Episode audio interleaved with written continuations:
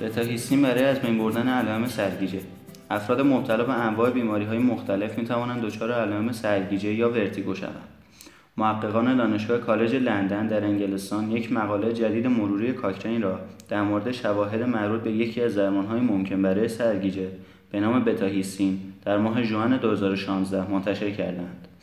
مرکز کاکرین ایران مصاحبه واحد ویراستاری کاکرین را با نویسنده مسئول این مطالعه لویزا موردین ترجمه و ضبط کرده است. ترجمه این گفتگو را در خصوص یافته های این مطالعه مروری با صدای ممینا یا رحمدی بشنوید. اگر موافق باشید صحبت ما را با توضیح مختصری درباره این مطالعه مروری شروع کنیم. این مقاله درباره درمان سرگیجه است. سرگیجه تجربه است که اشخاص در آن حس کاذب حرکت یا چرخش دارند که گاهی به دلیل مشکلات گوش داخلی اتفاق میافتد. سرگیجه یک علامت شایع و معمول در بسیاری از بیماری های کاملا متفاوت از هم است. اما علت آن هرچه که باشد یک تجربه بسیار خطرناک با تاثیر زیاد بر زندگی روزمره به حساب میآید. ما می‌خواستیم دریابیم که آیا بتاهیستین تأثیری بر بهبود سرگیجه ناشی از هر علتی خواه مرتبط با گوش داخلی یا اتصالات عصبی آن دارد یا خیر؟ پس علت اصلی برای انجام این مطالعه مروری این حقیقت است که سرگیجه یک مشکل معمول و بسیار ناخوشایند برای بیماران است. این موضوع بخشی از دلیل انجام این مطالعه است. به عنوان یک پزشک گاهی از بیماران در مورد تاثیراتی که سرگیجه روی آنان می‌گذارد میشنوم و همچنین می‌دانم که بتایستین یک درمان معمول در بسیاری از کشورها در سراسر جهان است و من می‌خواستم دریابم که آیا تاثیر مفیدی هم از آن حاصل شده است. اما در واقع نیروی محرکه اصلی برای انجام این مطالعه که روی مطالعات مروری پیشین کاکرین انجام شده در مورد اثرات بتاهیستین روی یک بیماری به نام منیر آمده است. بیماری منیر یکی از بیماری است که افراد در آن دچار سرگیجه می شوند و هرچند نویسنده های آن مطالعه مروری نتیجه گرفتند که شواهد خوبی له یا علیه دارو برای این بیماری وجود ندارد.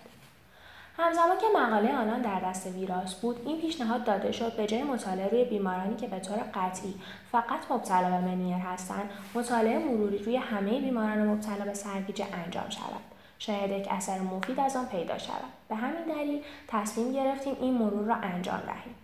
این مطالعه مروری همچنین از طرف یک سازمان بیماران جمعیت بیماران منیه مورد حمایت قرار گرفت زیرا معتقد بودند این سوالی است که بیماران واقعا می‌خواهند به آن پاسخ درستی داده شود سوال بسیار مهمی برای یک مطالعه مروری به نظر می رسد. چگونه پاسخ به این سوال را پیدا کردید؟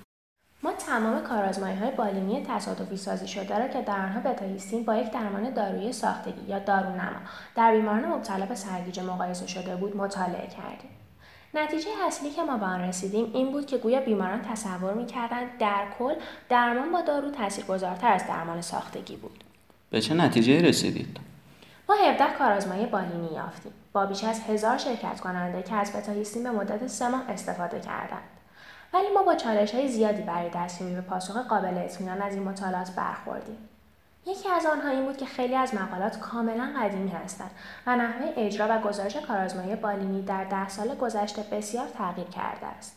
به گونه که ما با گوناگونی بسیاری در هر دو قسمت روش اجرای کار و نتیجه مواجه شدیم و امکان تکیه بر داده های اصلی در بیشتر مطالعات وجود نداشت. سرانجام به این نتیجه رسیدیم نسبت بیمارانی که کاهش نشانه های سرگیجه خود را گزارش می‌کردند به طور مشخصی در گروه بتایستین از گروه دارونما بیشتر بود.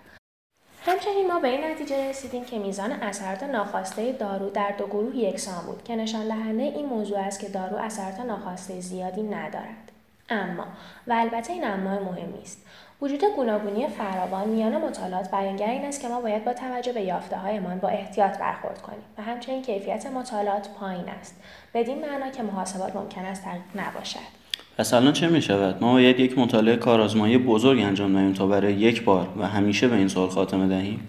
خب من فکر می کنم در یک دنیای ایدئال خیلی خوب می شود که یک مطالعه کارآزمایی بالینی بزرگ داشته باشیم. اما در واقع مروری که ما بر مطالعات قبلی داشتیم نشان می‌دهد که اثرات جانبی بسیار محدود بوده و همچنین دارو بسیار بی خطر است. اگر بخوایم عملگرایانه صحبت کنیم من فکر می‌کنم یک کارآزمایی بزرگ با توجه به منابع عظیمی که نیاز دارد در اولویت بالا قرار ندارد به خصوص اینکه مطالعه باید واقعا بزرگ باشد تا ما را به جوابی واضح برساند.